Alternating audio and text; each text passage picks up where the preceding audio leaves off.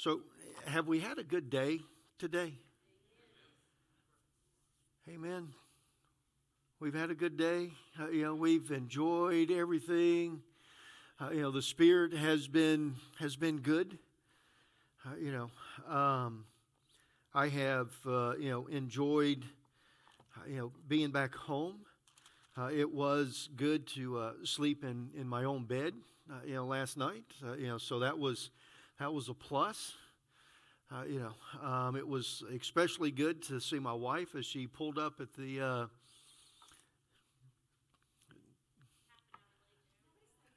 well, I wasn't going to say anything about a half an hour late, but I was glad that she showed up, and the truck was all in one piece, and it was pouring down rain. I was like, oh, praise the Lord, she made it. Now it was really kind of stressful because, I'm not going to get into it, but it is good, to be back, and I have really enjoyed.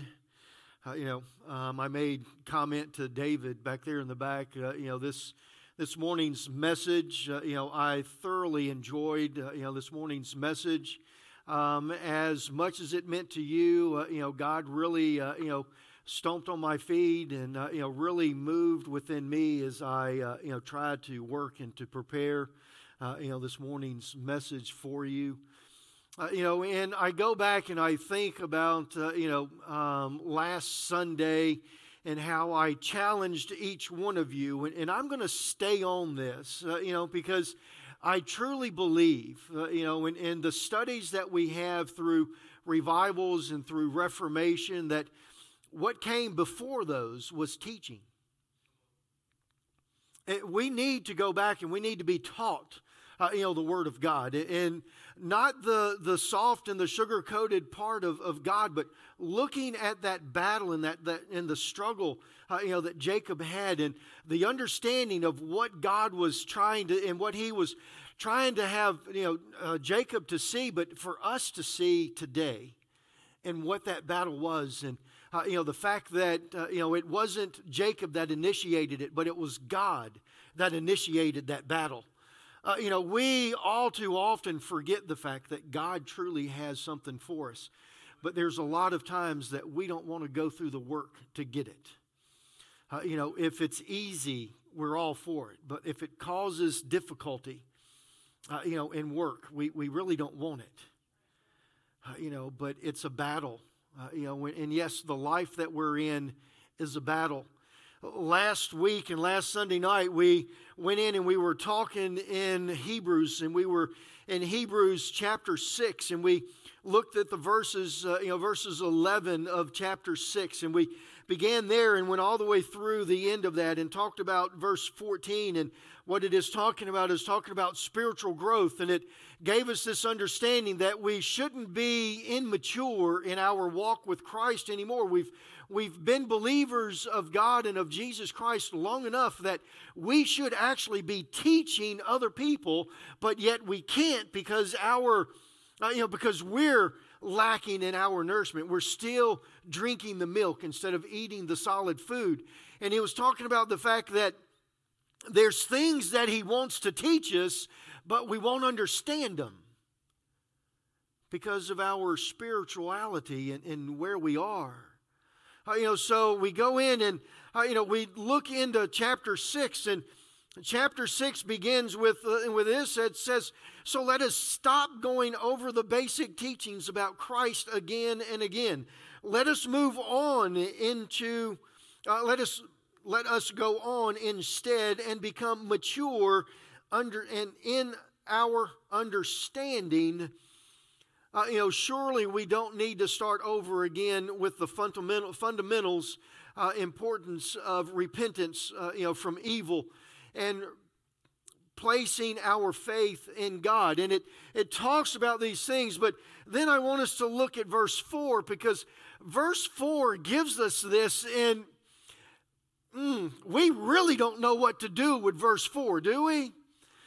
So I know that people are staring at me, so I'm in Hebrews chapter 7, right, or chapter 6 right now. In verse 4, Hebrews chapter 6, verse 4, what in the world are we going to do with this particular passage of Scripture? Because it says, for it's important, or it's impossible, to bring back to repentance those who were once enlightened, those who have experienced the good things of heaven and shared in the Holy Spirit, who have tasted the goodness of God's, or the goodness of the Word of God and the power of the age to come. Some of them say in the power of the Holy Spirit, and who then turn away from God. It is impossible to bring such people back to repentance by rejecting the Son of God. They themselves are nailing him to the cross once again, holding him up to public shame. So what do we do with this? What do we do with this passage of Scripture here? To be honest, we have to take this passage of Scripture at face value.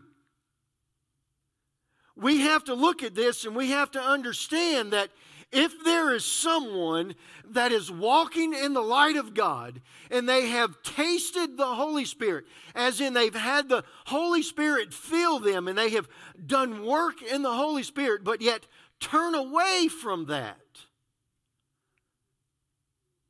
the Scripture says that they're not able to turn back. Now, I do want to caution us, because this is not the fact that we've wandered off and that we have decided to kind of walk our path for a certain period or for a certain time in our lives. This is talking about coming to a point in a particular spot in our lives that we denounce that there is a God, or there ever was a God.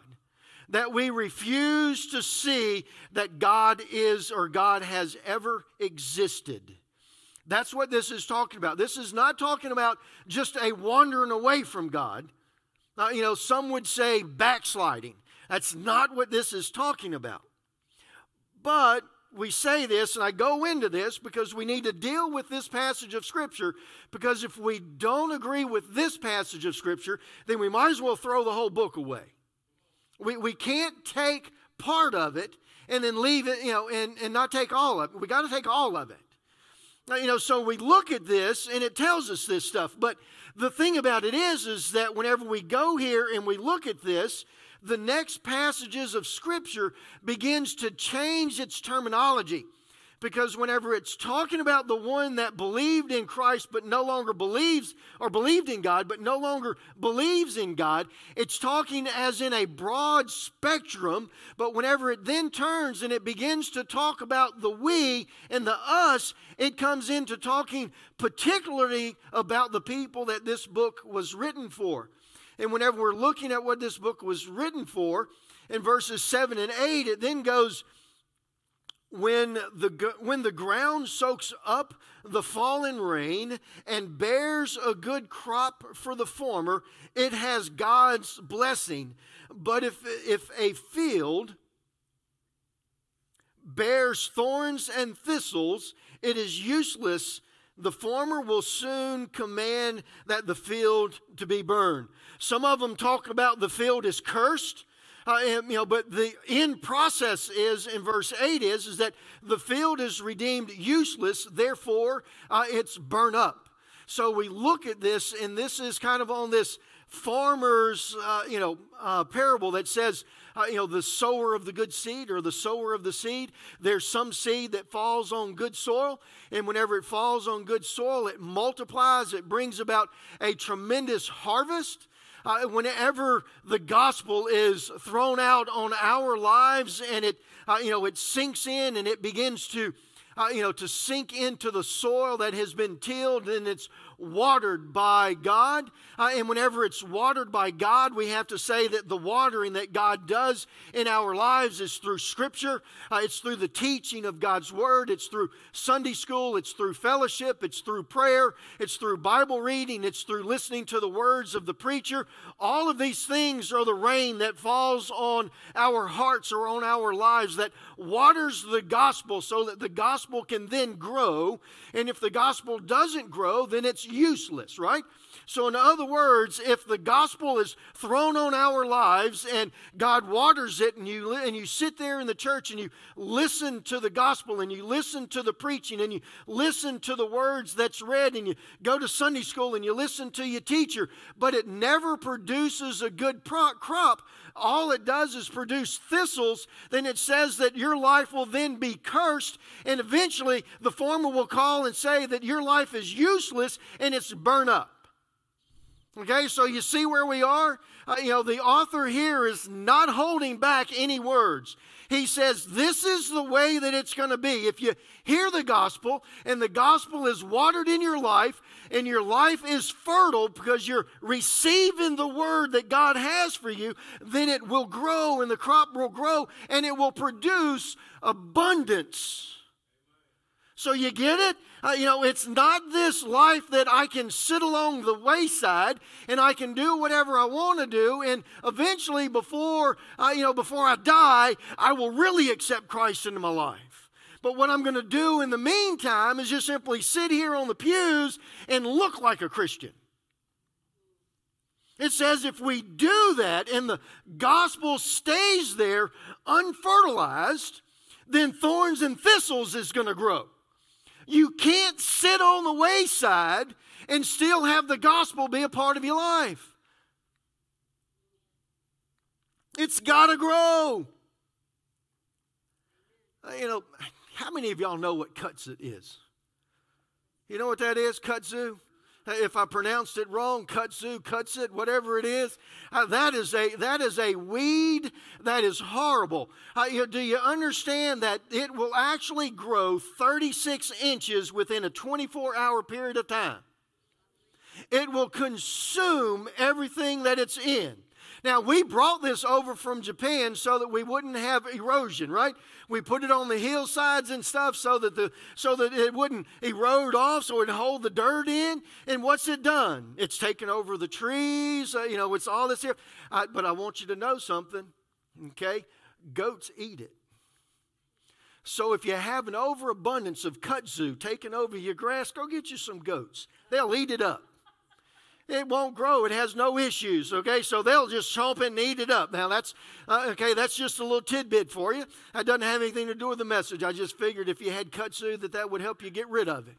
But the thing about it is that if you don't plant something, kudzu's going to take it over. Or thorns and thistles is going to take it over. If we don't allow God's word to flourish in our hearts, thorns and thistles will grow. You can't sit in church and ignore the gospel and have roses grow. You can't have fruit grow. Thorns and thistles are going to grow.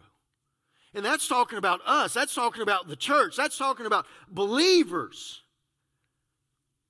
That's what it's given this to us, and it's a warning, but We got to go on further in there because in verse 9 it says, dear friend. So now he becomes really cordial with the people. Some of the translation says dearly beloved. So these are people that he really endures, or that is nice, that he's encouraging them. So the pastor's giving you bad news, and now he's going to encourage you. So he says, dear friends, even though we're talking this way, we really don't believe that this is going to happen to you or this applies to you. I just began to paraphrase that for you. Okay, what it is that what he's talked about as far as the thorns and the thistles growing, and what he's talked about as far as those that have heard the gospel and have received the gospel into their lives, and they have accepted Jesus Christ as their Lord and Savior, but then they've turned away from him. He's saying, I know that that's not you. I know that you haven't done that. But what we do with this passage of Scripture is we take heed to this. Because if we do not fertilize our soil, if we do not allow God to grow and God to fertilize the seeds and for it to grow and to multiply, we will be exactly like the person that has known God but then turned away from Him. See, it's got to be something that is continual, something that we always do. We must always thirst and always hunger. We must always seek. We must always want more of God. Whenever we stop seeking and we stop wanting more and more of God, then we begin to have the ability, or we get this in ourselves that we are no longer tending to the soil so that it grows and it produces a good crop. We've just left it alone. And it's just like the kudzu. Kudzu will take over. They actually say that kudzu will literally take and tear a building from its foundation if you allow it to grow long enough. It will destroy it. That's in our lives if we do not take care of it. Now, the passage that we started off and that we talked about first was talking about having a spiritual life, and how to have a spiritual life we need to study and we need to listen to God's Word. And you remember this in the first message, whenever I talked about this, I said that God has a revelation for you. He gives me words and He gives me messages and stuff as I pray and as I study and as I teach. He gives me the things to say, to you, but He has something specific for each and every one of you. But if you're babes in Christ, you won't understand it. We have to move from babes in Christ to where we're mature. If we don't move from babes in Christ, then our field and our heart is going to grow nothing but thorns and thistles. And we become useless. Whenever we look at this, I kind of want us to have this understanding as far as the passage of Scripture that talks about the axe. Remember, the axe is laid at the root, ready to chop it down. Ready to chop it down. If we're not careful, the farmer is at the field, ready to burn it to the ground. Because it's useless. Oh, wait a minute, Pastor, what about God's mercy? Well, wait a minute, how old are you? He has shown mercy to you all of your life. And there comes a point in time that mercy's got to go. We've got to do something. It's got to go. This is, sometimes I wonder why I get into things like this. Verse 10, for God is not unjust. He will not forget how hard you have worked for Him and how you have shown your love to Him by caring for other believers as you still do. So let's stop right there at 10.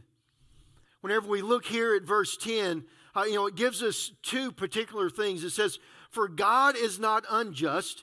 He will not forget what? He will not forget how hard you have worked. And He won't do what? He will not forget your love that you have shown to others. So it's not the works. We don't work for salvation. We don't work for God's grace and for God's mercy. But whenever we do God's work, He sees it. And He will bless us, for the works that we do. But then it also says that the love in which you do the work, I will also see that. And the work that you show for others, I will see that. And that's the blessings. And that's where the blessings come.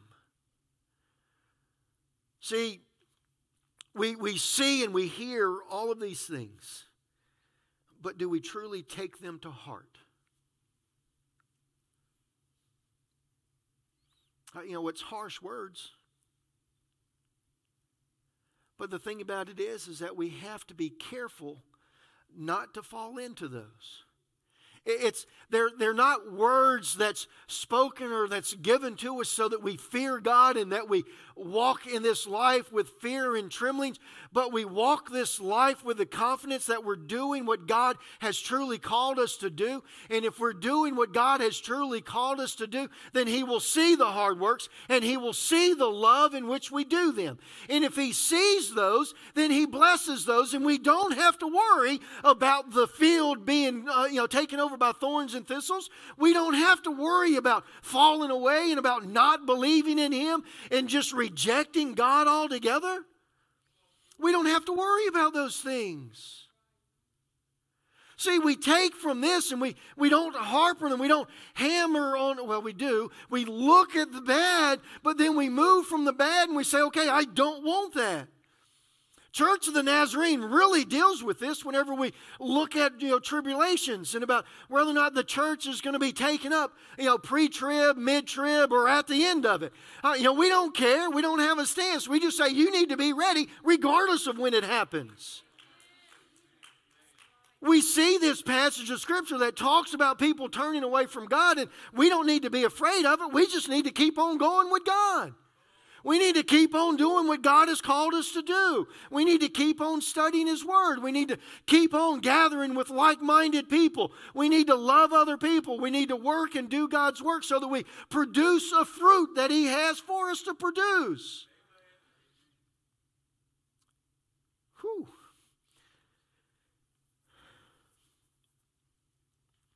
Let's go on to 11. We'll at least get through verse 12. 11. Our great desire is that you will keep on loving others as long as life lasts, in order to make certain that what you hope for will come true. Then you will not become spiritually dull and indifferent. Instead, you will follow the example of those who are gone, who have gone to inherit God's promises because of their faith and endurance. Because of their faith and endurance. There comes up that struggle and that battle that we're in.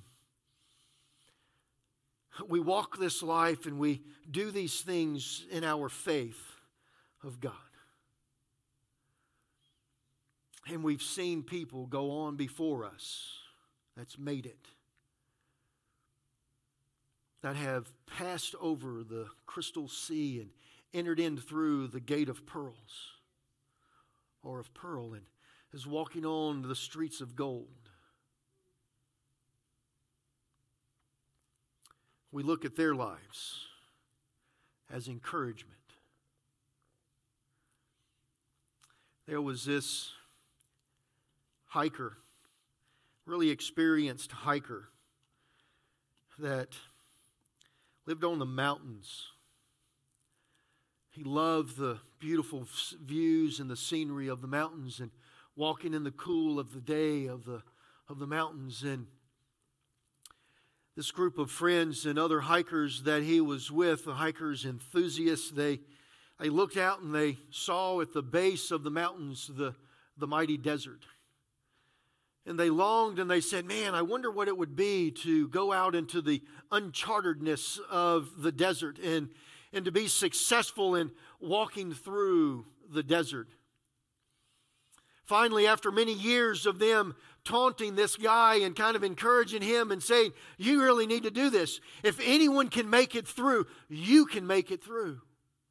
So he finally decides to embark, and as he is going out on this adventure, his heart is light because he has this new adventure in his life, and he's like, yes, I get to go and experience something anew and afresh in my life. And he hears the cheers of his buddies behind him saying, go for it, you can do it, you can make it. We've done all that, right? We've stood behind our buddies and we said, yeah, you can make it, you go ahead. It's like that commercial, Mikey likes it. You go ahead, Mikey, you eat it. And we all have those people that we've cheered on from the back. And his buddies was doing that. And he gets out there, and lo and behold, he's gone too far out into the desert, and he can no longer hear his buddies cheering behind him. And the sun is beating down on him, and and then the night falls. And I don't know how many of y'all have ever experienced the desert at nighttime. It gets really cold, and he had this northeastern wind that was blowing on him, and he just became so cold. And he sat down, put his head between his knees, and just prayed for a little bit of warmth to come across his body. And the frigid wind continued to blow and continued to burn or to blow on his skin, and his fingers began to go numb, and his face was already burnt from the cold air. And he began to think about the things of home.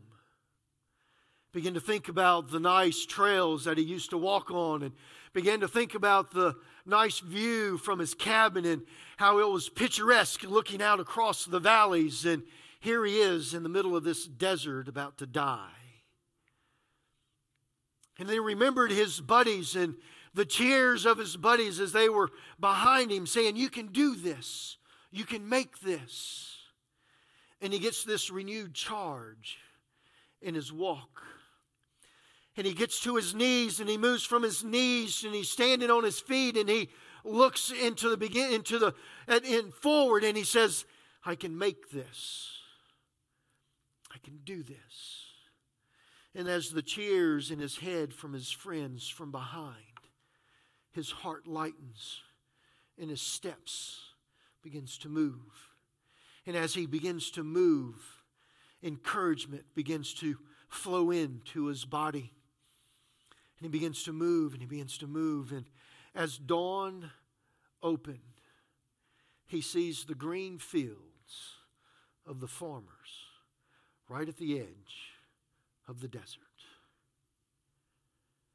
He almost gave up, but he heard the cheers from his friends. The great cloud of witnesses, the people that cheer us on, the ones that have gone on before us and have shown us the persistence and the patience and the endurance that it takes. We hear their voices in our heads whenever we feel that we can't go on anymore. And we rise to our feet and we walk. We walk to the finish line. The words that we have here in Hebrews, in chapter 6, is words of encouragement. Words that tell us that we can't allow our lives to become thorns and thistles. We need to continue to bring in God's word and to let God reign upon our lives and take that nourishment in and allow it to bring forth mighty fruit for God. But in those moments and times that we feel our weakness, we have to look forward to the ones that have gone on before us. We have to look towards our friends. We have to look to our families. And we have to look to the ones that have made it and that their faith has brought them across the finish line. And we have to say, if I continue on, if I only get up and only walk a little bit further, I'll make it. It's like that battle this morning. We can't let go. We've gone too far. God has given us too much to turn loose. We have to have faith that He will accomplish the work that He has set forth in our lives. We have to keep going. We must keep pursuing God. So let's stand this evening. As we pursue God, we go out into this world, and not only do we continue to absorb the gospel and continue to grow our faith in what God has for us, but we share it to the ones that need it. We share it to our brothers and sisters. We share it to the lost so that we can have a great crop, so that we can help God and multiply His kingdom. It's not just for us to sit on the sidelines. So we go from here, afresh and anew, encouraged by God, that the people that's around you are here to help you to make it to the finish line, to make it to the promised land, so that your heart is full of the fruits of the gospel. Dear Heavenly Father, we thank you so much for tonight.